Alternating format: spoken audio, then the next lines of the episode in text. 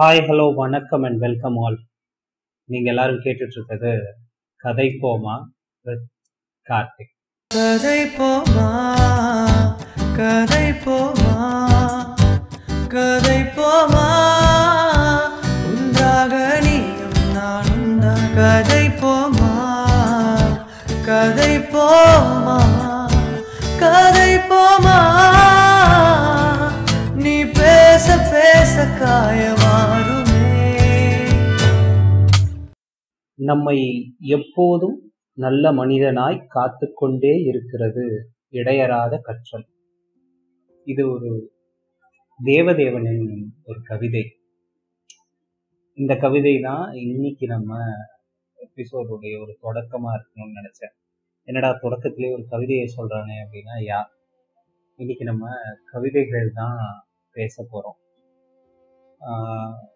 இந்த உலக புத்தக தினத்தை முன்னிட்டு என்ன எபிசோட் பண்ணலாம் அப்படின்னு சொல்லி யோசிச்சுட்டு இருந்தப்ப, சரி இதுவரை நம்ம கவிதைகள் வாசிச்சதில்லை நம்ம பாட்காஸ்ட்ல, சரி கவிதைகள் கேட்போம், கவிதைகள் பேசுவோம், கவிதைகளை கதைப்போம் அப்படின்னு ஒரு முடிவு செய்வோம்.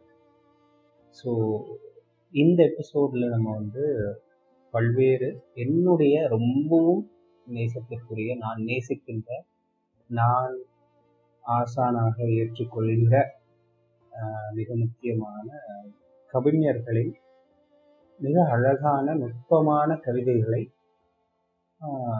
நம்ம பார்க்கலாம், கேட்கலாம். ஸோ அதுக்கு முன்னாடி ஒரு சின்ன ட்ரிகர் வார்னிங் கொடுத்துடலாம் அப்படின்னு நினைக்கிறேன். இந்த எபிசோட்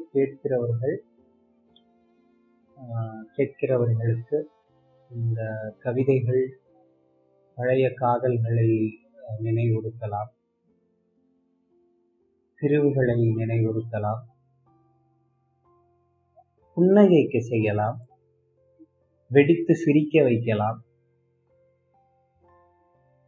கண்ணீர் வர வைக்கலாம், வெடித்து அழ வைக்கலாம், துயரில் உழல அனுமதிக்கலாம், தூங்க வைக்கலாம் சிலரை. சிலருக்கு கவிதை திகட்டவும் வைக்கலாம். ஸோ இது போல ஒரு சின்ன ட்ரிகர் வார்னிங்கும் கொடுத்துடலாம் அப்படின்னு தோணுச்சு. ஸோ எனக்கு இந்த எபிசோட் பண்ணணும் அப்படின்னு தோணிட்டு இருந்துச்சு. பட் அதுக்கான அர்ஜி இதுவரை உண்டாகலை. ஆனால் இன்னைக்கு என்னமோ இதை நான் செஞ்சிடணும் அப்படின்னு ரொம்பவும் தோணுது. நான் செய்த எபிசோடுங்களில், நான் செய்த இந்த பாட்காஸ்டில், இந்த பாட்காஸ்ட் எனக்கும் ரொம்பவும் மனசுக்கு நெருக்கமாக இருக்கும்னு தோணுது. ஏன்னா இதில் நான் குறிப்பிட போகிற சில கவிதைகளில் நான் என்னையும் கண்டுகொண்டேன் அப்படின்னு சொல்லலாம். ஒருவேளை அந்த கவிதைகளின் வழியாக நீங்களும் உங்களை கண்டுகொள்ளலாம், ஆழமாக உங்கள் அகத்தினும் எங்கோ ஒளிந்திருக்கிற உங்களுடைய இந்த சின்ன கருணை இருக்குல்ல, அந்த ஒளிந்திருக்கிற அறம் இல்லை, ஒளிந்திருக்கிற குழந்தைத்தன்மை, ஒளிந்திருக்கிற பெண்மை, பெண்களில் ஒளிந்திருக்கிற ஆண்மை என எல்லாமும் எல்லாவற்றையும் நீங்கள் கண்டுபிடிக்கலாம் அப்படின்னு நான் நம்புறேன். ஸோ முதல்ல தொடங்கும் போதே ரொம்ப சீரியஸாகவோ இல்லை ரொம்பவும் உள்ளார்ந்த தேடலாகவும் நான் போக விரும்பலை. அதை கொஞ்சம் கொஞ்சமாக போவோம். ஏன்னா ரொம்ப விரைவில் கூட திகட்டிடும் சில கவிதைகள். நான் இன்னைக்கு கொஞ்சம் ஓவர் டோஸ் தான் பண்ண போகிறேன். பட் யாப்டுன்னு தோணுது. ஸோ முதல்ல நாம் நா. முத்துக்குமாரன் ஒரு கவிதையை கேட்போம். நா. முத்துக்குமாரை பாடலாசிரியராக அவருடைய பாடல்களுக்கு நாம் எல்லாம் எவ்வளவு பெரிய ஒரு ரசிகர்கள்னு எல்லாருக்கும் தெரியும். ஆனால் கவிஞராகவும் அவர் ரொம்ப பியூட்டிஃபுல்லானவர். கவிஞராக அவர் ரொம்ப நக்கல் பிடிச்சவர். நிறைய நையாண்டி இருக்கும், சேட்டை இருக்கும், கொழுப்பா சொல்லக்கூடிய விஷயங்கள் இருக்கும். ஆனால் அதுக்குள்ள ஒரு சின்ன அழகியல் இருக்கும், ஒரு பயங்கரமான அரசியலும். ஸோ அப்படி நா. முத்துக்குமார் கிட்ட நான் ரசித்த நிறைய கவிதைகள் ரசிச்சிருக்கேன். அதில் சிலவற்றை இன்னைக்கு பார்க்கலாம். ஸோ முதல்ல புத்தகத்தை குறித்தே அவர் வந்து ரொம்ப ஃபன்னியாக ஒரு கவிதை எழுதியிருப்பார். அது முதல்ல பார்ப்போம். கவிதையின் தலைப்பு புத்தகையா. ஒரு புத்தகத்தை திறக்கிற போது ஒரு உலகம் திறந்து கொள்கிறது. ஒரு புத்தகம் எரிகிற போது ஒரு அனுபவம் எரிகிறது. எது எடுத்தாலும் 10 ரூபாய் கடை. எல்லா புத்தகங்களையும் நின்று கொண்டே படிக்கிறது வறுமை. பெரிய பெரிய புத்தகம் எழுதுகிறவர்கள் புண்ணியம் செய்கிறவர்கள். ஒன்றுடன் ஒன்று ஒட்டாமல் உருட்டிய சப்பாத்திகளை எடுத்து வைக்க அவைதான் வசதியாக இருக்கின்றன. புத்தகங்களை சரியாக விமர்சிப்பது கரையான்கள் மட்டுமே. சில புத்தகங்களை கரைத்து குடிக்கின்றன, சில புத்தகங்களை கடித்து குதறுகின்றன. புத்தக வரிகளில் கோடு போட்டு படிக்கிறவர்கள் எங்கேயோ இருக்கும் எழுத்தாளனுக்கு இங்கிருந்தே கை கொடுக்கிறார்கள். குற்ற உணர்ச்சியின் படிக்கட்டில் கால் வைக்காமல் புத்தகம் திருடுவது பெரிய கலை. மாற்றான் அலமாரி புத்தகத்துக்கு மனம் அதிகம்.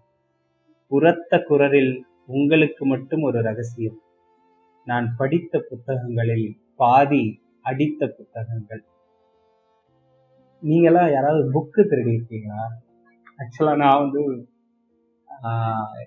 10-11 வயசு இருக்கும். இந்த ஸ்கூல்ல எப்பவுமே வந்து ஸ்கொலாஸ்டிக் அப்படின்னு சொல்லிட்டு ஒரு புத்தகம் நிறுவனம், ஒரு பெரிய கார்பரேட் நினைக்கிறேன். ஏன்னா அவங்க புத்தகம் எல்லாமே அப்பவே ரொம்ப காஸ்ட்லியா இருக்கும்.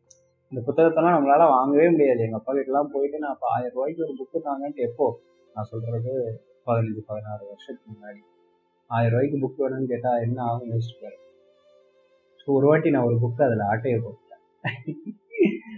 ஆட்டையை போட்டுட்டு அது வந்து பெரிய பஞ்சாயத்தாகி ஆட்டையை போட தான் இதெல்லாம் தெரிஞ்சு பண்ணணும், அந்த அளவுக்கு கெட்டிக்காரத்தனம் இல்லாதனால மாட்டிக்கிட்டு அது பெரிய பஞ்சாயத்தாச்சு.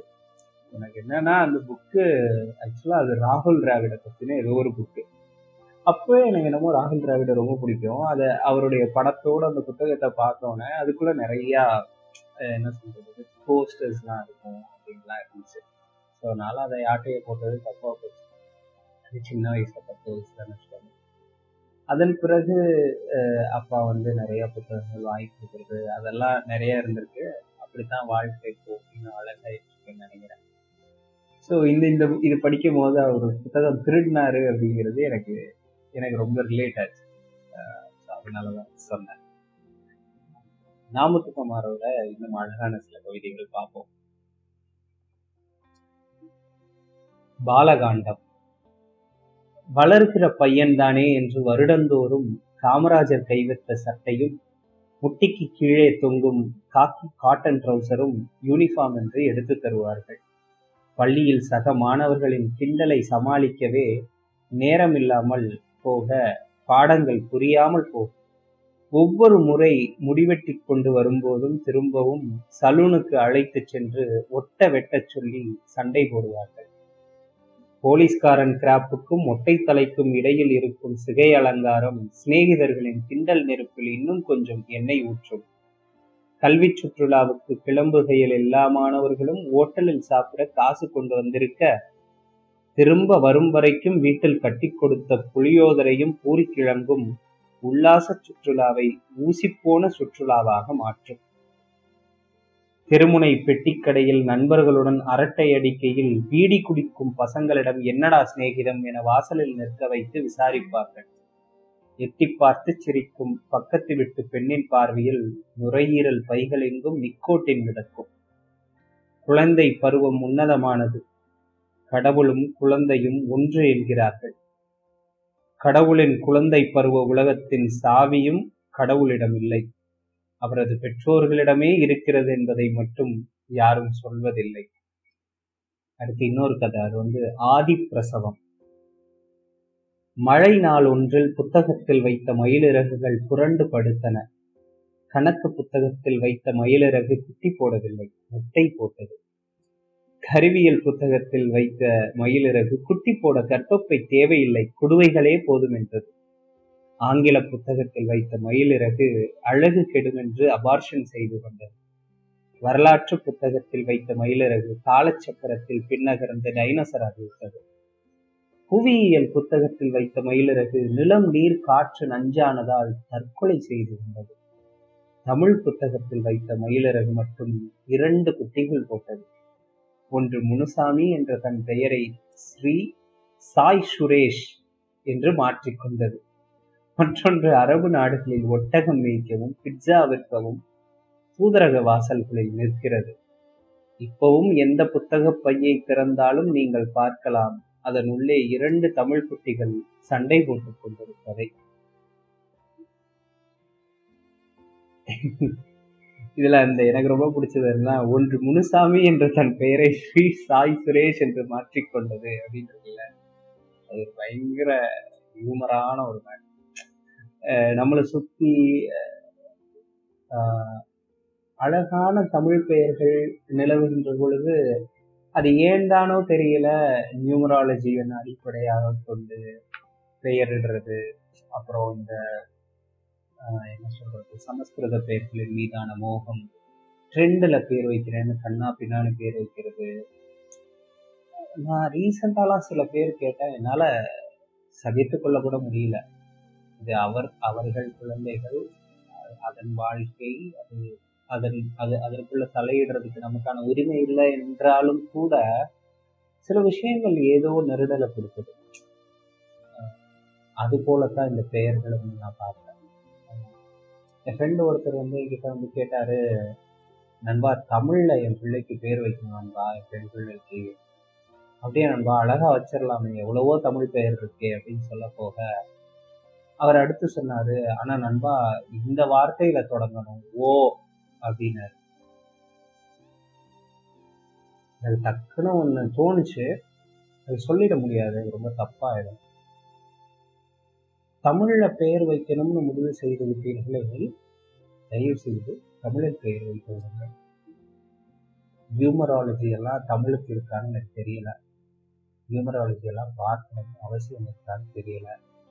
ஒரு நீங்கள் பெற்றெடுத்த பிள்ளையின் வாழ்க்கை ஒரு நியூமராலஜி இதன் மூலியமாக வைக்கக்கூடிய ஒரு பெயரால் தான் பெரிதாக போகுது, நிறைவான வாழ்க்கை வாழப்போகுதுன்னு நம்புறது மிகப்பெரிய முட்டாள்தனமா நான் பார்ப்பேன். ரொம்ப பெரிய முட்டாள்தனம், அதீதமான முட்டாள்தனம். கோபம் வருது, நான் கோபத்தை கண்ட்ரோல் பண்ணிக்க முயற்சிக்கிறேன், செய்யாதீங்க. தமிழ் என்ன தமிழ்ல பெயர் வைக்காது, நீங்க என்ன வேணா வச்சுக்கோங்க. தமிழ்ல பெயர் வைக்கணும்னு முடிவு செய்துட்டீங்கன்னா நியூமராலஜி வேண்டாம், தமிழ் அதை ஏற்காது, தமிழின் அழகு அதை ஏற்காது. வேண்டாம், ரொம்ப சீரியஸா போகுதுல்ல, சரி வேண்டாம், நமக்கு இதெல்லாம் வேண்டாம், அரசியல் வேண்டாம், வேற பக்கம் போவோம். இன்னைக்கு முழுக்க கவிதை தான் மொத்தமுமாக. கடைசியா ஒரு நாமத்துக்குமார் கவிதை. இதன் பிறகு நம்ம வந்து என்னுடைய மோஸ்ட் ஃபேவரட் தேவதேவனுக்கும் பிரான்சிஸ்க்கு பார்க்க போகும். கடைசியா ஒரு நாமத்துக்குமார் கவிதை கோழிகள் நலச்சங்கம். இது இந்த கவிதை உங்களை சிரிக்க வைக்கணும்னு நான் நம்புறேன். கோழிகள் நலச்சங்கம். குப்பை மேட்டு புழுக்களை துறந்து கோழிகள் அனைத்தும் ஒரு கூட்டம் போட்டன. கோழிக்கோடிலிருந்து வந்த கோழிதான் தலைமை. கூட்டத்தில் அவை இனிமேல் முட்டை போடுவதில்லை என தீர்மானம் போட்டன. அவை வெளியிட்ட அறிக்கை வருமாறு: குஞ்சு பொறிக்கவென்று கூட்டிற்குள் முட்டையிட்டோம். நஞ்சு மனிதன் அஞ்சாமல் எடுத்து அடுப்பில் போட்டான். ஆம்லெட் என்றும் ஆஃப் பாயில் என்றும் நம் கருவை கலைத்து காசாக்கினான். அத்தோடு விட்டானா அடுப்பை துறந்து அடுத்தொரு நடிகையின் தொக்குளிலும் போடுகிறான். ஆகையால் இனி மனிதர்கள் இல்லா தேசத்தில் முட்டையிடுவது உத்தமம்.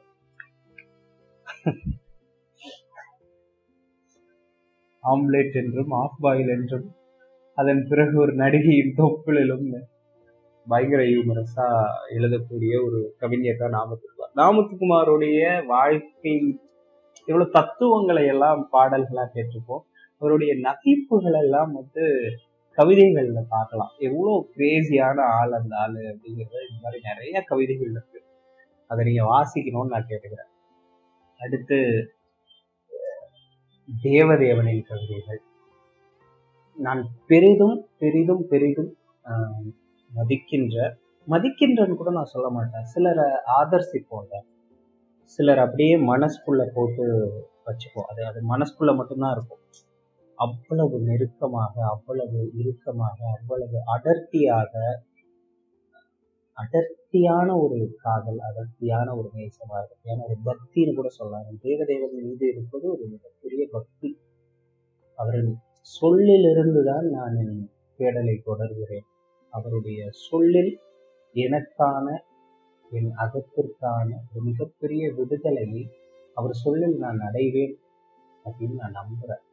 அப்படியான சொற்களை உதிர்க்கும் ஒரு பெருமரம், ஒரு பெரிய விருட்சம் தான் தேவதேவன். ஸோ அந்த பெருமரத்திலிருந்து உதிரும் சில பூக்களை உங்களோடு நான் பகிர்ந்து கொள்கிறேன். அந்த பூக்கள் உங்கள் கைகளில் விழும் என்றும், அந்த பூக்களை உங்கள் இதயத்தோடு அணைத்துக் கொள்வீர்கள் என்றும் நான் நம்புகிறேன். அப்படி தேவதேவனை நாம் கேட்கலாம். என்ன ஆட்டமெல்லாம் ஆடியவன் இப்படி கிடக்கிறான் தன் மீது என நெக்குருகி கிடக்கிறது நேசக்கட்டில். திரும்ப கேட்கிறீங்களா? என்ன ஆட்டமெல்லாம் ஆடியவன் இப்படி கிடக்கிறான் தன் மீது என நெக்குருகி கிடக்கிறது நேசக்கட்டில். பயங்கரமான கவிதை. இதுவே பயமா இருக்கா? இனிமேதான் பயங்கரமா இருக்குன்ற மாதிரி இனி வரப்போகிற கவிதைகள் இன்னும் ஆழமானதாக இருக்கும்.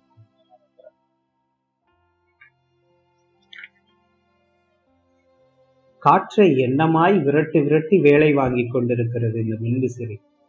ஜன்னலுக்கு வெளியே காற்றும் மரங்களும் தான் எப்படி கழித்து வாழ்கின்றன. இந்த மாதிரி இட்டாச்சா? எனக்கு இந்த கவிதை படிக்கும்போது பயங்கரமா இட்டாச்சு. நாம இந்த உலகத்திலேயே ரொம்பவும் சுதந்திரம் மிக்கதாக நம்புகின்ற காற்றுக்கு ஏதுமே ஒரு சிக்கலே இல்லை. காற்று இந்த உலகத்துல பரவி கிடக்கு அப்படின்னு நாம நம்பிக்கிட்டு இருக்கோம். ஆனா ஒரு கவிஞனால இப்படியும் சிந்திக்க முடிகிறது பாருங்களேன். மின்விசிறி காற்றை வேலை வாங்குதான். ஆனா வெளியில, இந்த பிரபஞ்சத்துல வெளியே காற்று மரங்களோடு சேர்ந்து கழித்து விளையாடுது அப்படின்னு சொல்ற அந்த பார்வை இருக்குல்ல, அந்த சிந்தனை இருக்குல்ல, காற்று கூட ஒரு ஒரு ஒரு விஷயத்துக்கு அடிமையாக இருக்கிறது அப்படின்றது. ஐயோ, it came a great high. அது என் வாழ்க்கையை இன்னும் இன்னும் ஒரு ஒரு அப்சர்விங் கண்களோட, இந்த உடல் முழுக்க, இந்த திரள் முழுக்க நாம அப்சர்வ் பண்ணணும் இந்த பிரபஞ்சத்தை அப்படின்னு திரும்ப திரும்ப சொல்லுது இந்த கவிதை. உங்களுக்கும் சொல்லும் நான் நம்புறேன்.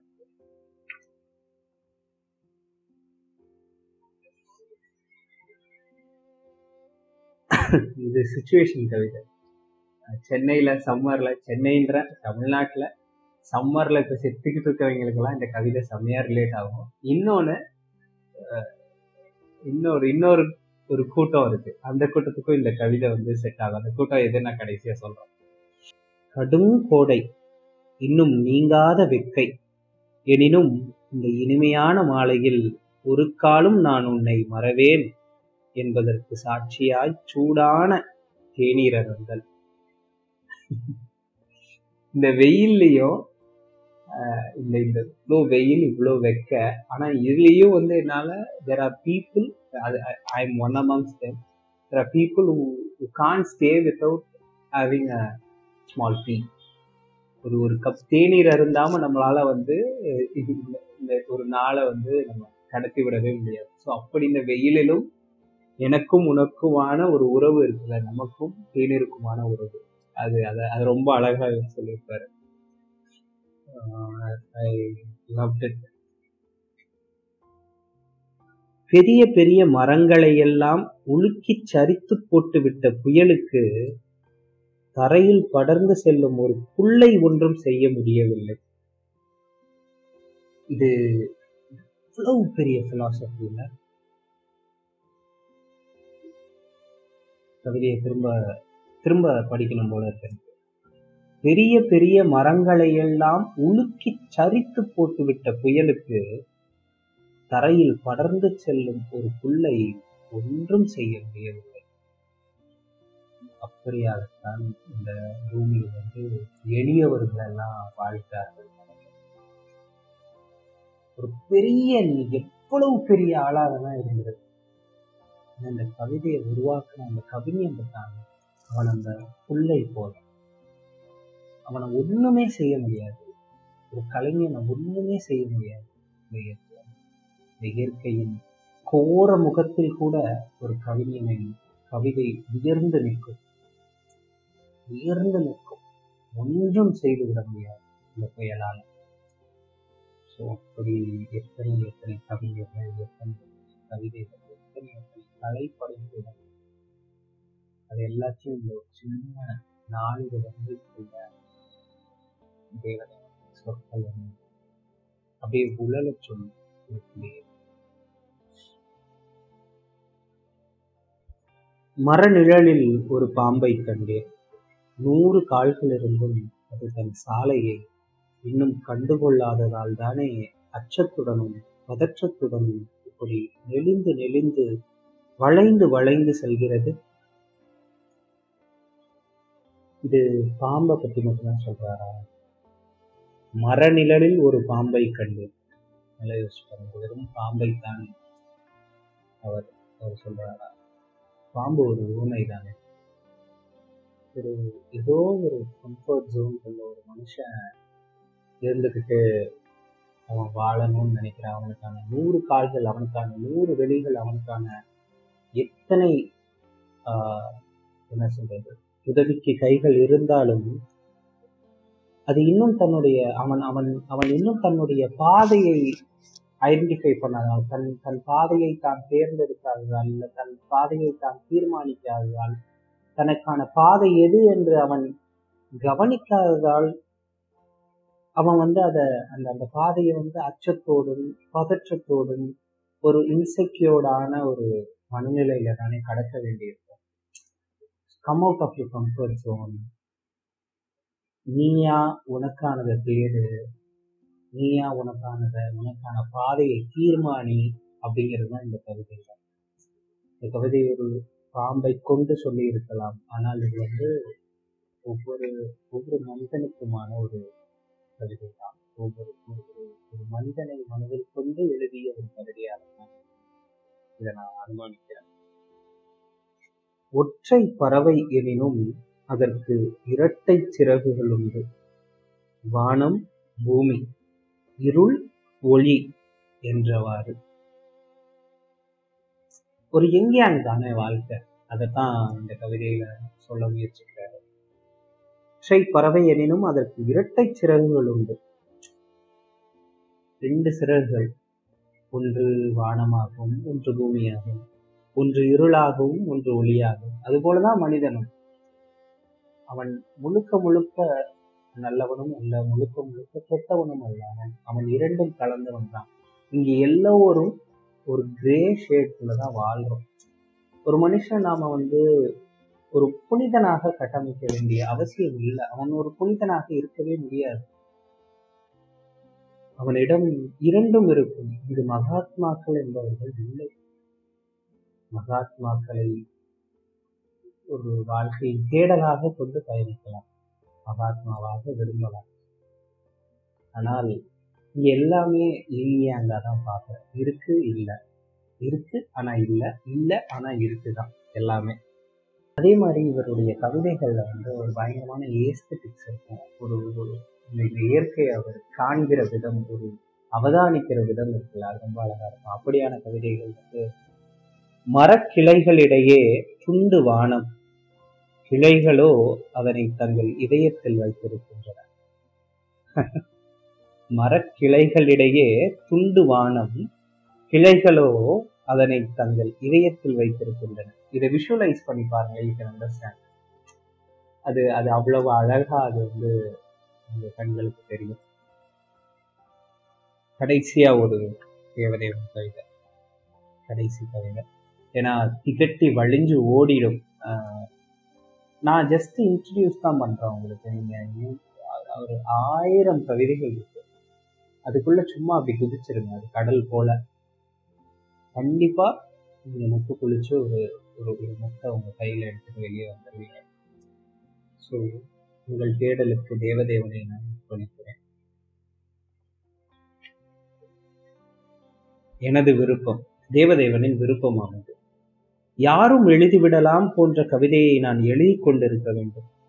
எல்லோரும் மறந்து விடுவதும் எல்லோரும் பொய் விருப்பம் கொள்வதும் எப்போதும் அழிக்க முடியாத தயார் நிலையில் இருப்பதுமான வாழ்வின் அற்புதங்களை நான் எழுதி காட்ட வேண்டும். பால் வேட்கும் பச்சிளம் குழந்தையை, வேதமறியாது கழித்த வாலியத்தை, கொன்றுவிடும் பார்க்குடத்தில் விழுந்துவிட்ட துளி விஷத்தை படித்தவன், செல்வந்தன், தன்மையன் செய்யும் பாவச் செயல்பாடுகளை எல்லாவற்றையும் வெட்டி வீழ்த்திவிட வேண்டும் என் சுட்டும் விரல் வாழ். விரல் வாழ் ஒரு பேனாவை இதை விட கம்பீரமா சொல்லிவிட முடியாது. விரல் வாழ் என்று அப்பா தேவதேவன் ஒரு எனக்கு தேவதேவன் ஞானி. அந்த ஞானியின் சொற்களிலிருந்து நான் என் வாழ்க்கையின் தேடலை தொடர்கிறேன். எந்தேனும் ஒரு நாள் அந்த சொல் எனக்கு திருப்பம் என்று நம்புகிறேன். நீங்களும் கவிதைகளின் வழியாக தேடலாம். மிக நிச்சயமாக நீங்கள் எதையோ ஒன்றை அடையலாம். அது எதுவென்று எனக்கு தெரியாது. ஆனால் அது உங்களை நீங்களாக உங்களிடம் திருப்பிக் கொண்டு வந்து சேர்க்கும்னு நான் நம்புகிறேன். கடைசியா, உலகில் ஏறக்குரிய இறைவனாகவே வாழ்ந்து இறந்து போன பிரான்சிஸ் பிரபாவின் சில கவிதைகளை கேட்போமா? எனக்கு பிரான்சிஸ் பிரபா அப்படின்ட்டு மனசில் ஒரு எண்ணம் உதித்தாலே வந்து டக்குன்னு கவி வருது. ஏன்னா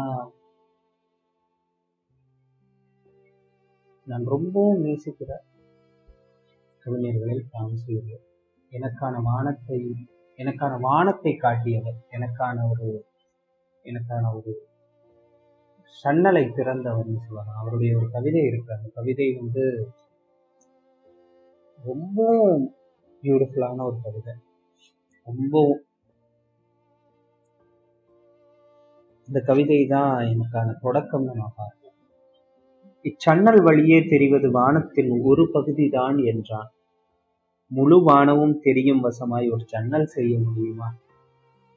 இந்த குழந்தைத்தன்மை இருக்கு. அந்த குழந்தைத்தன்மை தான் ரசிக்க கவிதையின் தலைப்பு முத்தமிட. உண்மையும் அல்ல பொய்யும் அல்ல ஒரு முத்தம். முத்தமற்ற உறவு போலியானது. முத்தத்திற்கு இடமற்ற நெருக்கம் புழுக்கம் நிறைந்தது. முத்தம் உருக்கமானது. நிறமற்ற உணர்ச்சிகளின் ஓவியம். உயிரின் முதல் ஒத்திகை. முத்தத்தை நடிக்கும் போது ஒருவர் கழிவறையாகிறார், மற்றவர் கல்லறையாக கூடும். தயாரிக்க முடியாத குற்றங்களில் ஒன்று ஒரு முத்தம் திருடு போவது. முத்தங்களை மாடுகளைப் போல மந்தையாக மேய்க்க முடியாது. மான்கள் போல துள்ளி திருபவை முத்தங்கள். ஒரு முத்தத்தை இன்னொரு முத்தமே முத்தமிட முடியும். சிற்பி செதுக்கும் சிலைகளின் எல்லா காயங்களையும் ஆற்றிடும் புலியின் ஒரு தன்னலமற்ற முத்தம் இப்படியே எழுதி செல்வதை விட இப்போதே எழுந்து செல்ல வேண்டும். யாரையேனும் முத்தமிட. கவிதையை படிக்க படிக்க நான் வைபாயிட்டு இருக்கேன். அது ஒரு மாதிரி இதை வாசிட்டு எனக்கு வேற மாதிரியான ஒரு அகியை கொடுக்குது.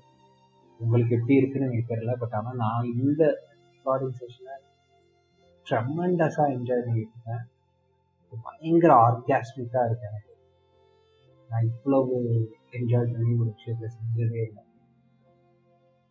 காமத்திற்கு பிறகு இது எனக்கு மிகப்பெரிய ஒரு உச்சத்தை தருது.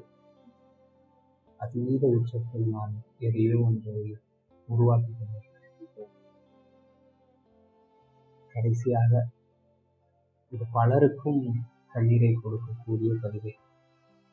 நான் பல முறை கண்ணீர் செஞ்சிருக்கிறேன் இந்த கவிதைக்கு. கணங்கள் தோறும் என்னை நானே தண்டித்துக் கொண்டிருக்கும் போது ஏன் நீ ஏனும் கொஞ்சம் என்னை மன்னிக்கக்கூடாது? சரி இவ்வளோ நேரம் ஒரு மாதிரி மூவ் ஆயிடுச்சு இல்லை, ஒரு மாதிரி மூவிங்கான கவிதைகள் வாசிச்சோம்.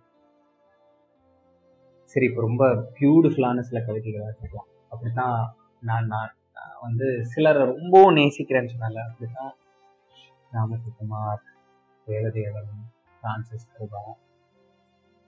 கடைசியா நான் ரொம்பவும் நேசிக்கிற கல்யாண்ஜியோட கவிதைகள். நான் இவங்க எல்லாரையும் வந்து என் வாழ்க்கை அழகா இருக்கிறவர்களாக தான் பாதிக்கிறேன். கல்யாண்ஜி எப்படின்னா பிரம்மாண்டமான விஷயங்கள் எல்லாம் பிரம்மாண்டமாகவே இருக்க வேண்டும் என்ற அவசியம் இல்லை. இந்த எளிமையில ஒரு பிரம்மாண்டம், ஒரு சின்ன விஷயத்துல. அப்படி எனக்கு வந்து பறக்கின்ற பறவைகளை பார்க்க சொல்லி தந்தது, மெதுவாய் நகர்கிற நத்தைகளை ஊர்ந்து கவனிக்க சொன்னது, ஒரு ஒரு ஒரு நாய்க்குட்டியின் தலையை மெதுவாக வருடி கொடுக்க சொன்னது, பட்டாம்பூச்சியை அற்புதம் போல பார்ப்பது, வானவில்லுக்காக எங்கள் குழந்தை போல என்னை வானத்தை நோக்கியே பார்த்து தூண்டியது என கல்யாண்ஜியின் கவிதைகள் எனக்கு பல்வேறு விஷயங்களை வாழ்க்கையில் நிகழ்த்தி இருக்கிறது. ஸோ அப்படி சில கல்யாண்ஜியுடைய கவிதைகள். To end it off in a beautiful tone நம்ம வந்து சில கல்யாண்ஜியோட கவிதைகள் பார்ப்போம். கூண்டு கிளிகள் காதலில் பிறந்த குஞ்சு கிளிக்கு எப்படி எதற்கு வந்தன சிறகுகள்? கூண்டு கிளி காதலுக்கு பிறந்த குஞ்சு கிளிக்கு எப்படி எதற்கு வந்தன சிறகு? ஏன் வந்துச்சு? அது அந்த கூண்டுக்குள்ள தானே வாழப்போகுது, என்ன இந்த உலகத்தை சுற்றி பறக்கவா போகுது, அதுக்கு எதுக்குதான் சிறகுகள் அப்படிங்கிற அந்த கேள்வி இருக்குல்ல, ரொம்ப பயங்கரமாக என்ன செய்து கொண்டு இருக்கிறாய் இப்போ என்று நானும் இனிமேல் கேள்வி கேட்கலாம்.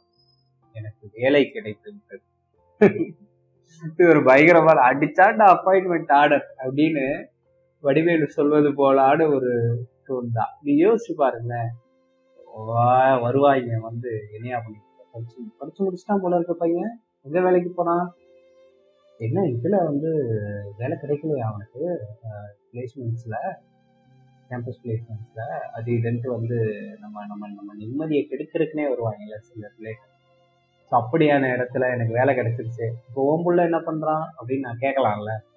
அந்த மாதிரி என்ன செய்து கொண்டிருக்கிறாய் இப்போ நானும் இனிமேல் கேள்வி கேட்கலாம், எனக்கு வேலை கிடைக்கும். அது ரொம்ப சம மேட்டரா இருந்துச்சு. இது வந்து உங்களுக்கு பயங்கரமான ஒரு நம்பிக்கையை கொடுக்கக்கூடிய ஒரு பகுதியாக இருக்கு. உன் பாடல்களை நீயே எழுது, உன் கோஷங்களை நீயே நிர்ணயம் செய், மேலே கூடுகளை சுமக்கிற வரை நீ நத்தையாக தான் இருப்பாய், கூட்டை கழற்றி எறி, எரியும் போது செத்து போனால் போ பரவாயில்லை, உன் அடுத்த தலைமுறை வேகமாக இந்த பொருட்களிடையே நடக்க வேண்டும், இன்னும் நீதான் எனது நம்பிக்கை. பயங்கரமான மேட்டர்ல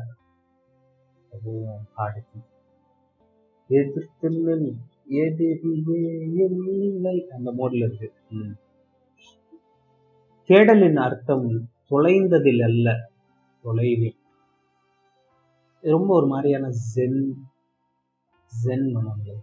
தேடலின் அர்த்தம் தொலைந்ததில் அல்ல தொலைவில், இன்னும் எதையோ தேடி நடந்தது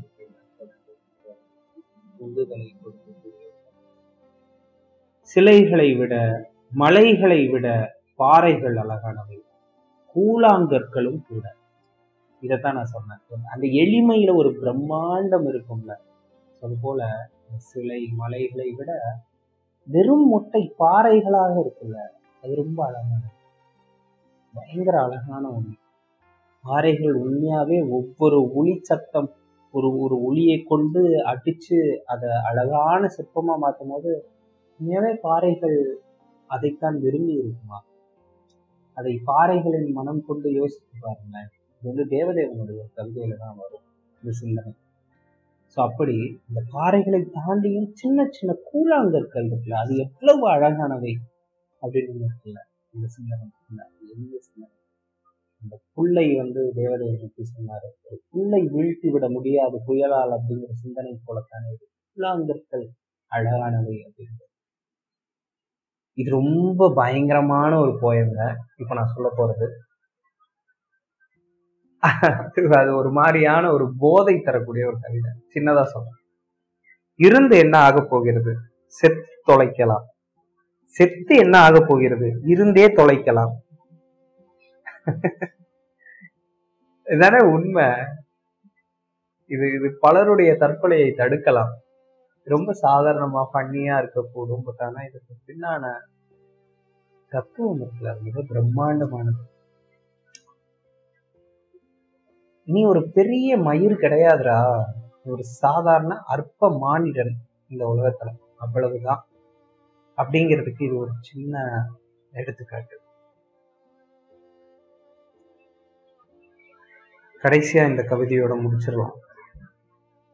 கை தவறி கீழே விழுந்த கடலை எல்லாம் சாமிக்கு, துரட்டிக்கு எட்டாமல் தூரப்போன முற்றல் முருங்கைக்காய் எல்லாம் கிளிகளுக்கு, கறவைகளுக்கு சுரக்காமல் காம்பில் எக்கின பாலெல்லாம் கன்றுக்கு, திருவினையாகாத முயற்சி திராட்சை எல்லாம் பந்தலுக்கு, எட்டுவது கிட்டுவது எல்லாம் எனக்கு, முடியாதது படியாதது முழுவதும் உனக்கு. பயங்கரமான கவிதை அது. நிதர்சனத்தை மீண்டும் மீண்டும் நமக்கு நினைவுறுத்துகிற ஒரு கவிதை. எனக்கு ஆனால் இந்த கவிதையை படிச்சோன்னா ஃபன்னியா எனக்கு ஒரு காமெடி ஞாபகம் வந்துச்சு. ஒரு விக்ரமன் படத்துல வந்து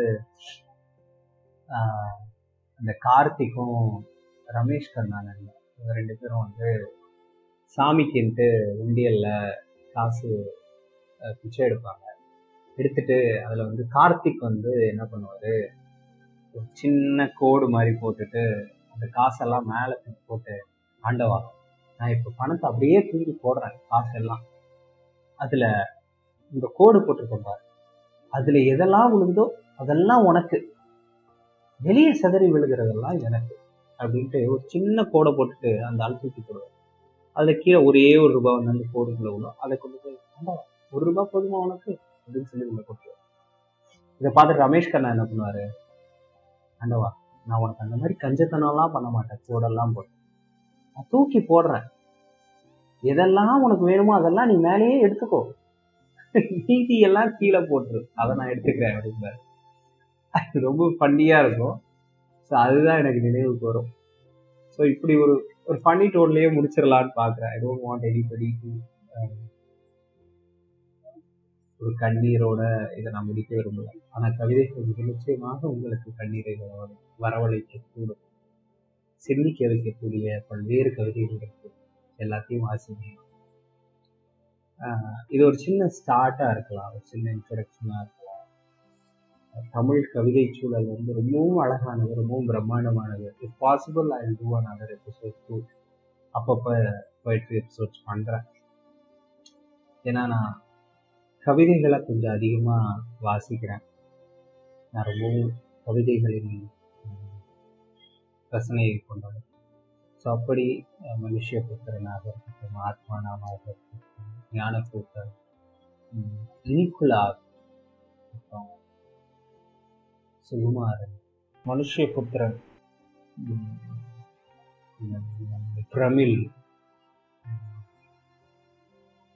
மௌனி, நகுலன், இது போன்ற முத்துராசா குமாரன், நரன், இன்னும் நிறையா நிறையா நிறையா கவிஞர்கள் கவிதைகளை வந்து நம்ம அடுத்து வர எபிசோடுகளெல்லாம் கேட்கலாம். ரொம்ப சந்தோஷம். இன்னைக்கு நான் இந்த எபிசோட் பண்ணதில்லை. இந்த எபிசோடு உங்களுக்கு பிடிக்குதோ இல்லையோ, நான் கொஞ்சம் ஹையாக ஃபீல் பண்ணுறேன். ஒரு மாதிரி போதையில் இருக்கேன். ரொம்ப சந்தோஷம். இது போல சில எபிசோட்ஸ் நம்ம பண்ணலாம் ஃபியூச்சர். நன்றி. Click follow on Spotify. To follow us on கதைப்போமா with Karthik Instagram page. Stay tuned with as.